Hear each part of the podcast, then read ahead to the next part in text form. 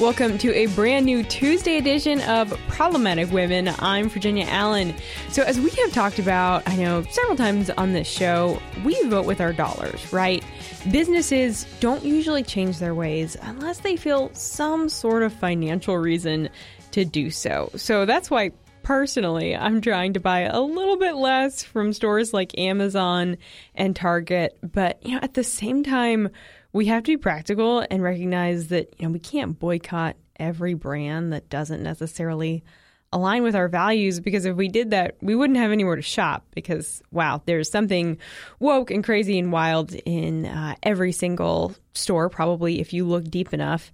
And then there's that convenience factor right? So like take amazon for example. Their top selling item is not a product but they're gift cards. And I mean, think about it because we've all done it, right? You all of a sudden you wake up in the morning and you realize, oh my gosh, it's my brother's birthday and I got him nothing. So you hop on Amazon and you purchase that gift card and send it his way, and he gets to buy what he wants, and it takes like five minutes. Uh, you know, it's it's something that we've all done. But if you're trying to stay away from these big woke companies then maybe instead of purchasing the Amazon gift card, consider a company like Cole 1972. They're a pro life clothing company. Cole stands for Culture of Life. Um, or you could look at a very pro American company like the Black Rifle Coffee Company. You can buy gift cards from them, they sell mugs, all sorts of fun things. So there's lots of uh, very pro American, very pro American value companies out there. Sometimes it just takes a little bit of digging to find them because they tend to be a little bit smaller, sometimes a little newer. Um, so if you know of any great companies out there that you're like, you know what, these people, I, you know, I want my friends to know about them. I want them to uh, get more business because they are pro American. They believe in things I believe in.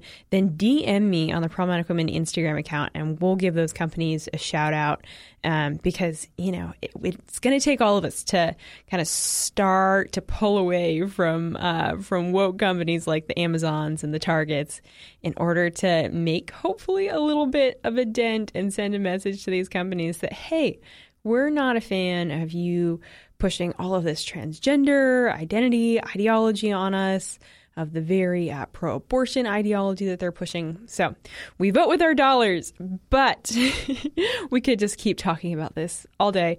But we do have an awesome show to get to. I uh, recently was at the Conservative Political Action Conference in Texas, and I had a chance to sit down with Carmen Maria Montiel. Carmen has such a powerful story of immigrating to America from Venezuela.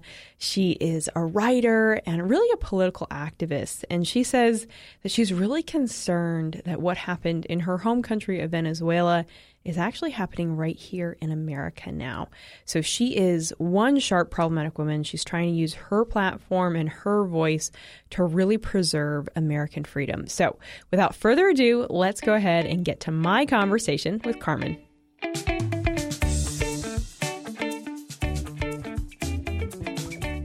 It is my honor to welcome to the show Carmen Maria Montiel. Carmen was born in Venezuela and won Miss Venezuela and Miss South America pageants in 1984, and she earned second runner up for Miss Universe. Today, Carmen is a journalist, a writer, and an advocate for conservative policies in her state of Texas. Carmen, welcome to the show. Thank you for having me. It's a pleasure to be with you. So, I want to start by just talking a little bit about your background. You were born in Venezuela. Uh, your home country, though, has changed a lot since you were first born there. Could you just explain a little bit about kind of the rise and fall of Venezuela? What what changed in your nation? Well, I always say that I was born in paradise. Mm. Uh, the country I grew up with, with, and when I was born, it was perfection. We were the beacon of hope in, in the region, in Latin America. We were the country with money. The country was the most advanced uh, because the, the production of oil and money allow us to be uh, at the front of every new modern development and the cities were, you know, developing like, you know, in the 20th century.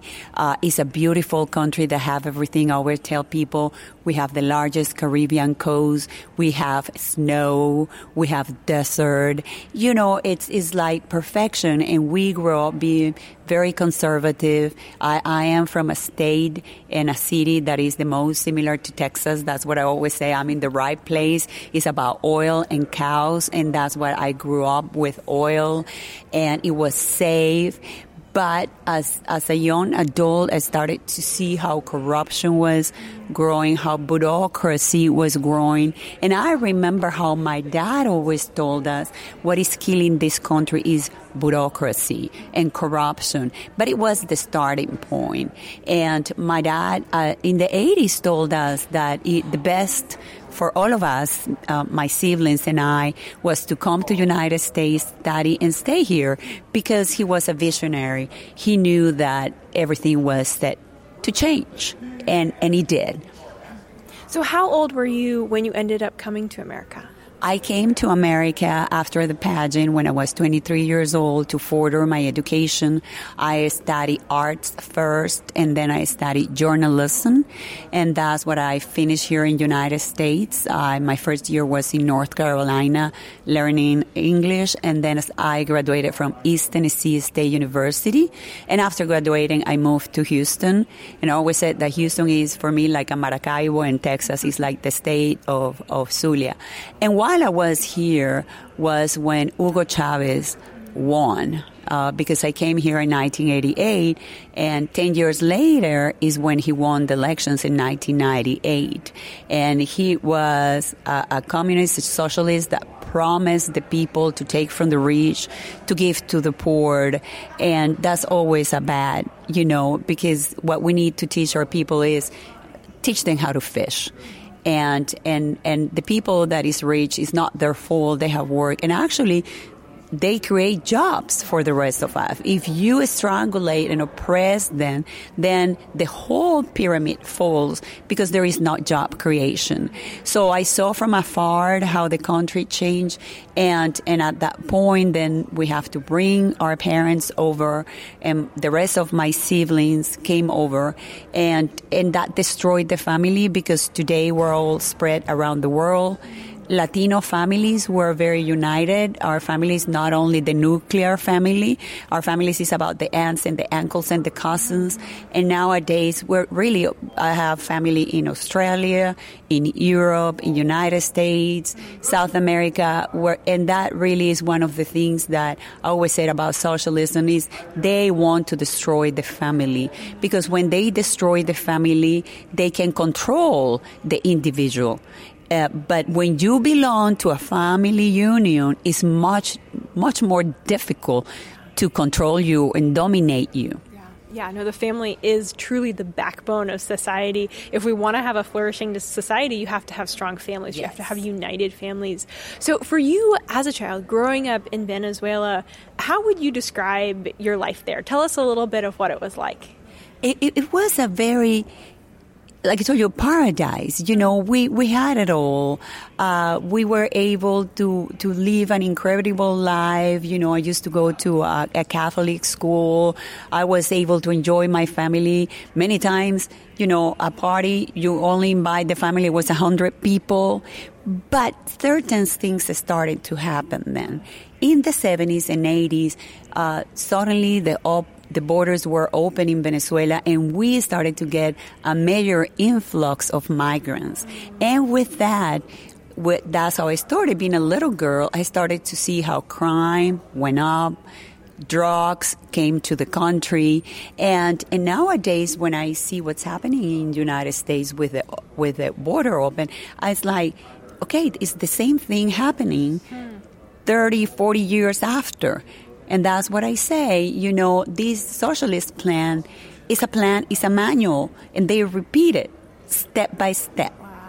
And uh, growing up, it, like I always said, the pageant was an accident. Uh, I was in, in a discotheque with my cousins and friends because that we went out in groups and I met the president of the Miss Venezuela pageant, and he came to me and said, "You should compete." And I thought he was crazy, and it took him three years to convince me because that was nothing that I ever planned or dreamed with.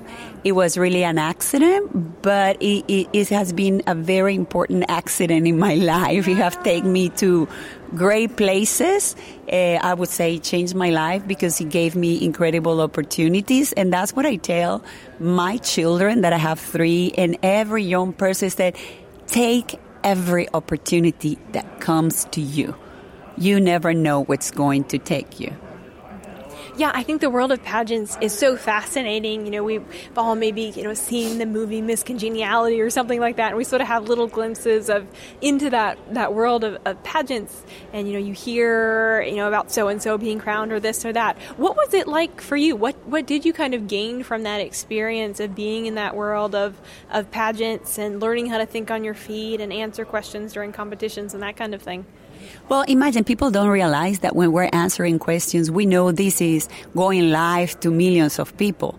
And here you have a young girl having to answer within seconds to whatever and, and do well. And that's already a great training in life. And I said, I think it was the best training to be later on in my life in politics.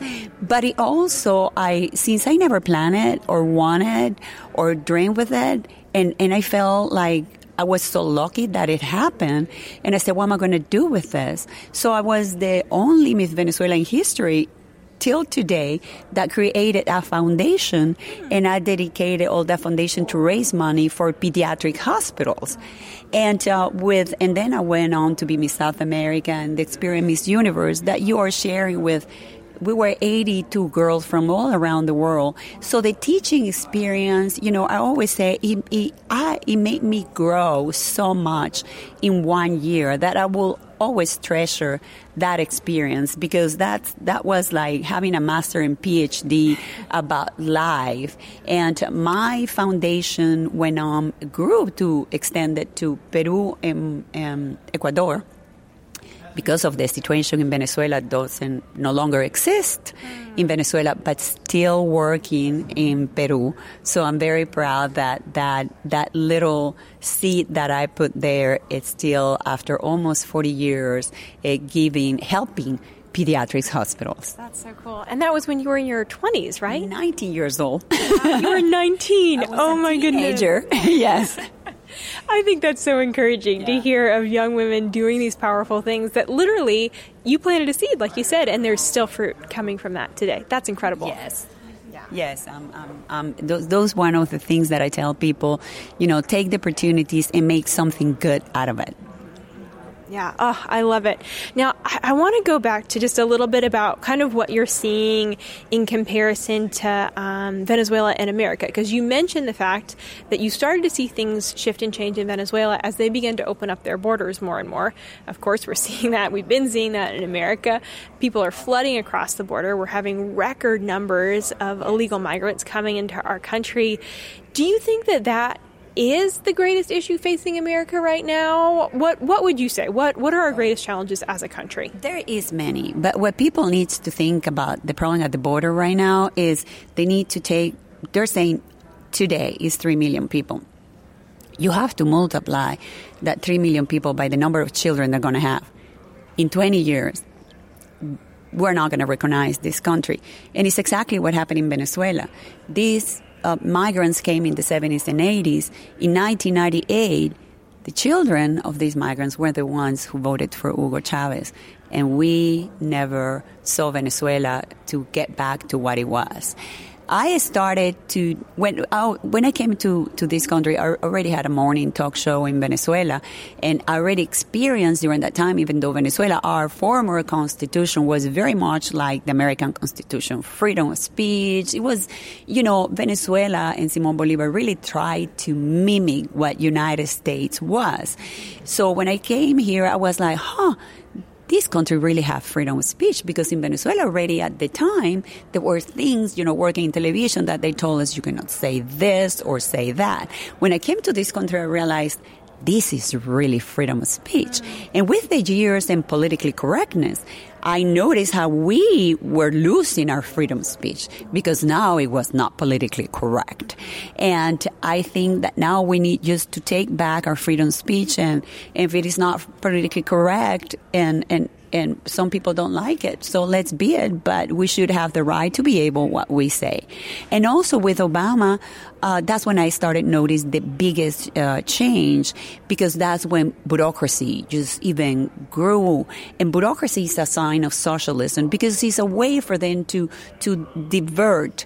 Um, you know, governmental money into these bureaucratic offices that instead of having offices with people that are elected running the system, they just divert it to these bureaucratic offices. And we don't, we don't have accountability of what what are they doing? And then the corruption that now we're seeing it at all levels. And I experienced that, you know, during my divorce in the judiciary system. And that was the most heartbreaking for me to realize that that corruption has gotten to that level. And in reality was around those years that I say, you know what?